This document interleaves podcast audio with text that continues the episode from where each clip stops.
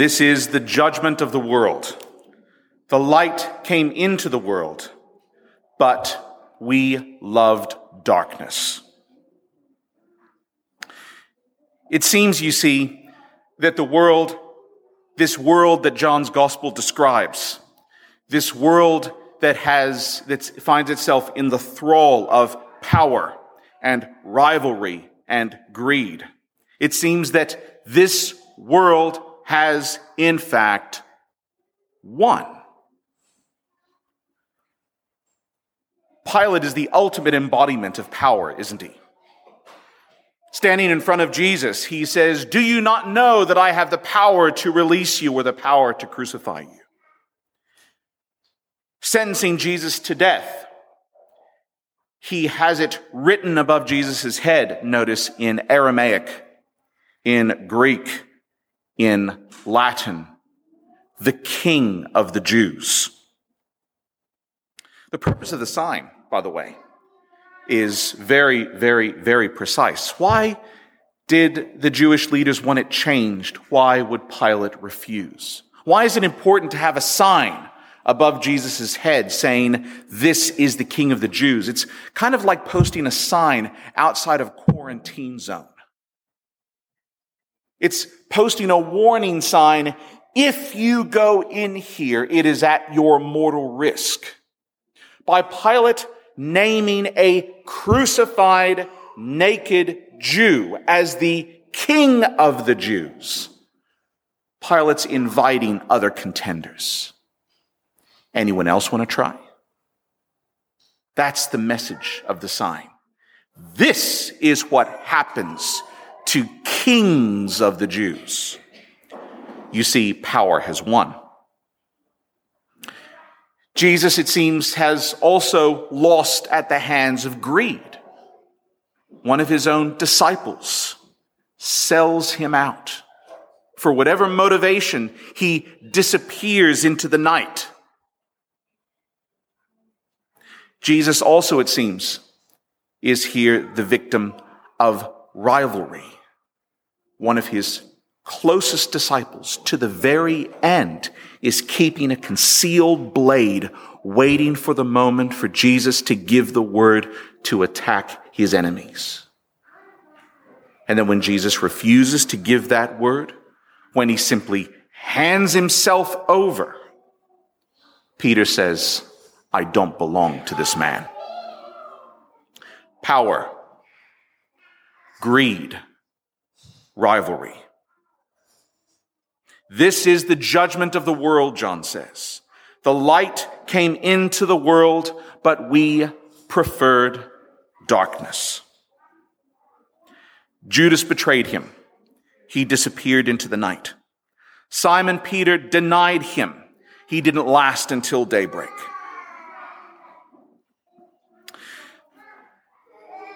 This all makes John pretty remarkable, doesn't it?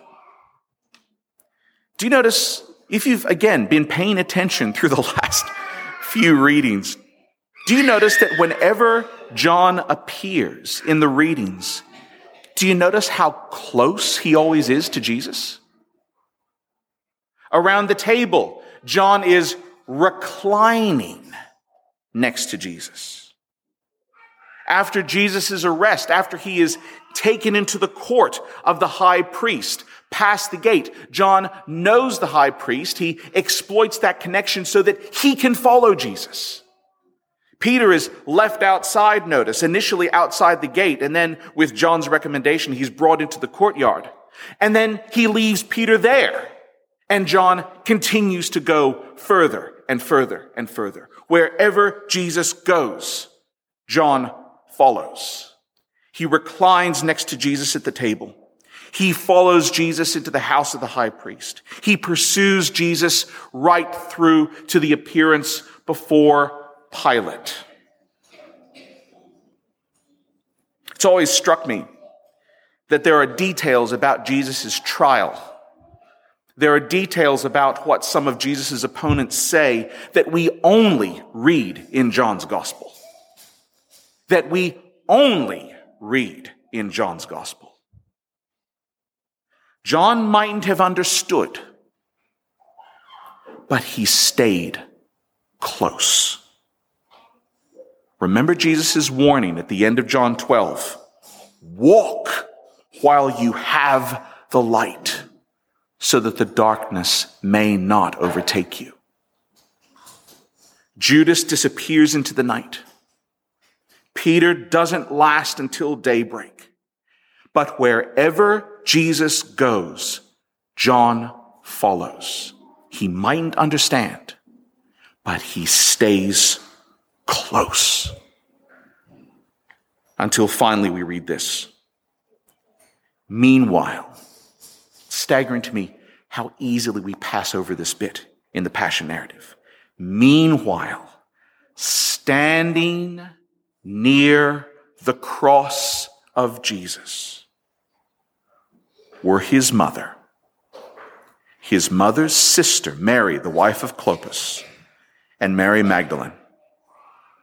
When Jesus saw his mother and the disciple whom he loved standing beside her, he said to his mother, Woman, here is your son. And he said to the disciple, Here is your mother. From that moment, the disciple took her into his home. Even beyond the point where John could follow Jesus, he remains close to his mother, brings her into his home, becomes her son. It's not surprising that the history of Western art is full of attempts to grasp the crucifixion of the Son of God.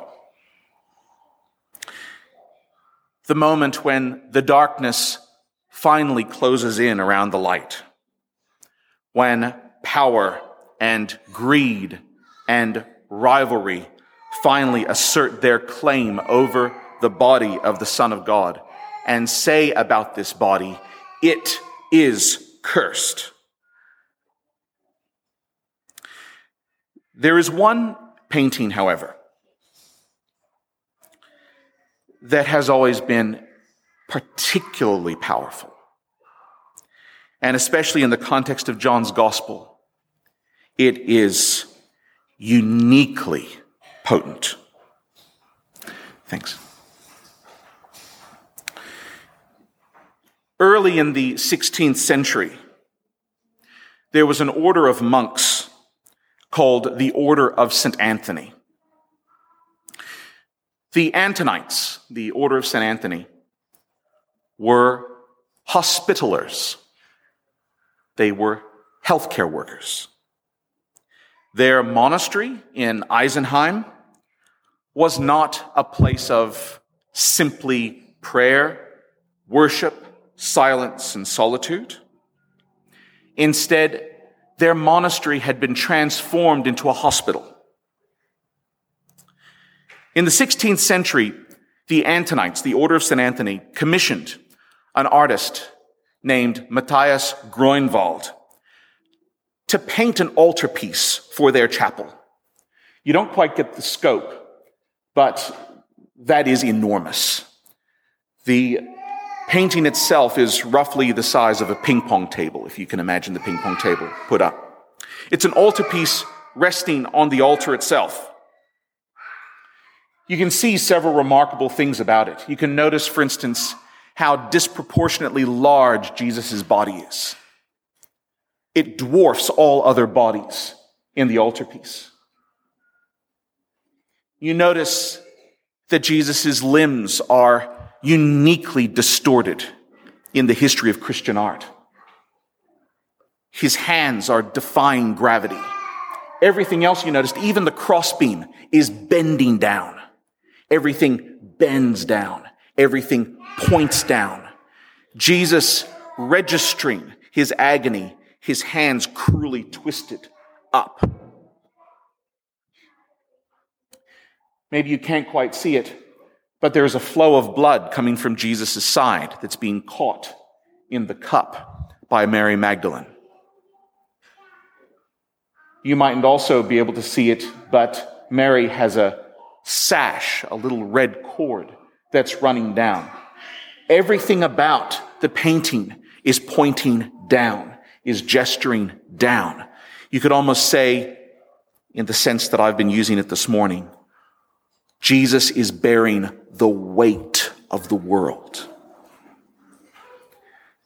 You'll notice the background of the painting is darkness.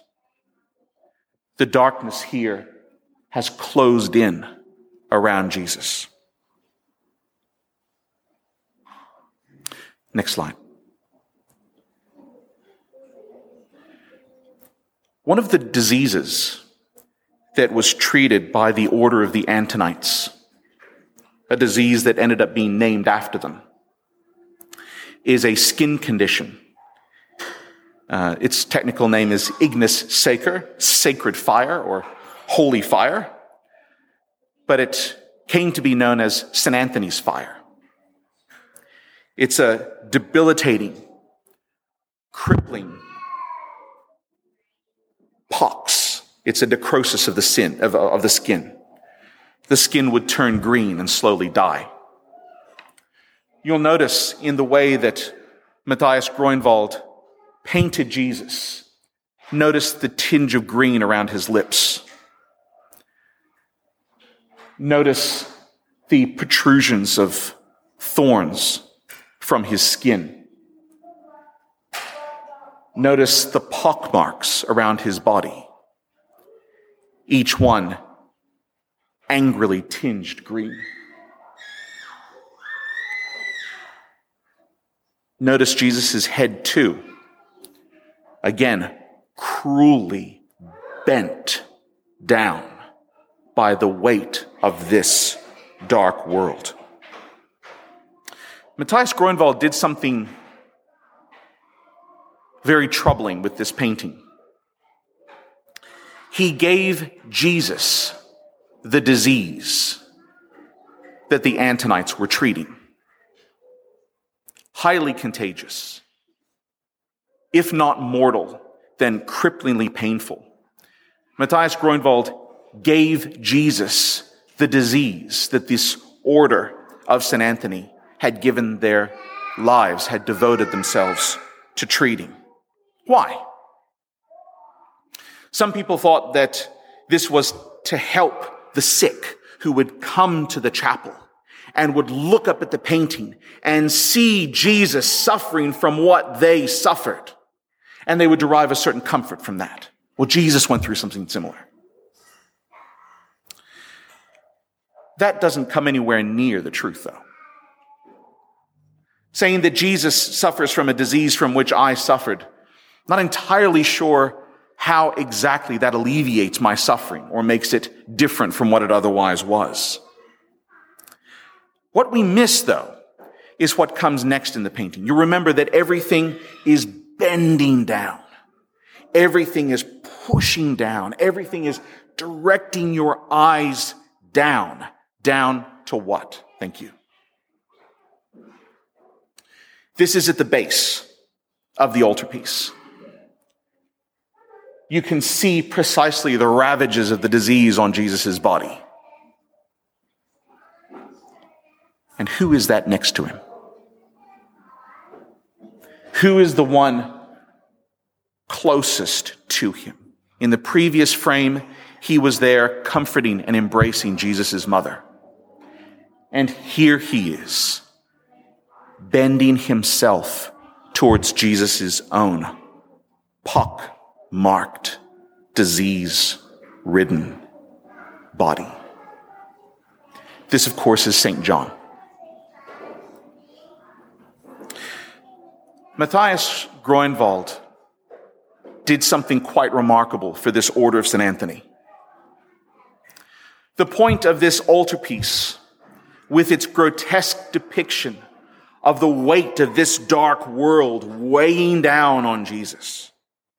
With a depiction of Jesus as suffering from necrosis of the skin, Jesus suffering with these infection tinged pockmarks on his body.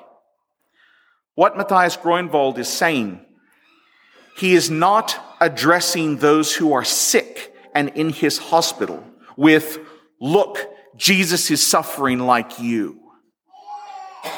Instead, the object of this altarpiece isn't the sick, but the order of St. Anthony themselves. By staying close to the sick, by tending their wounds, by embracing them in their pain, by refusing to leave their side. You, like John, are tending to Christ. So don't be afraid to draw near. Don't be afraid to come close. For in coming close, you are staying in the light. Is it any wonder that St. John, after writing his gospel, then writes to the church and says this. This is in 1 John chapter 3. Do not be astonished, brothers and sisters, when the world hates you. How can a world that is in the thrall of rivalry and power and greed, how can it not? Do not be astonished that the world hates you. We know that we have passed from death to life because we love one another. Whoever does not love has not passed to life, but abides in death. And we know love by this, that he laid down his life for us. Therefore, we ought to lay down our lives for one another. How does God's love abide in anyone who has this world's goods and gives themselves over to greed? who sees a brother or sister in need and yet refuses to help them. Little children, let us love not in word or speech, but in truth and action. The night reclaimed Judas. Peter did not last until daybreak. John could not have understood the depth of the darkness that was enveloping Jesus. And yet he remained close. The one thing he knew to do was to stay in the light, to stay close to Jesus. And that's why throughout John's letters, this is the lesson of the crucifixion of Jesus Christ. He laid down his life for us. Therefore, we lay down our lives for one another. This then is the question for us on this Good Friday. What world do you belong to? What world do you want to live in? A world that's in the thrall of rivalry, and power, and greed. A world that sees need and sneers at it with indifference and contempt. A world that uses what power we have in order to deny it to others.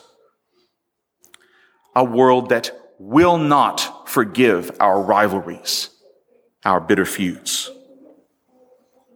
Or are we prepared to belong to the world that God has remade through the dead, the dead and resurrected body of his son? By this we know we have passed from death into life because we love one another. Which world do you belong to? The one who enveloped Jesus in darkness or the one that God has redeemed by the light of the life of his son.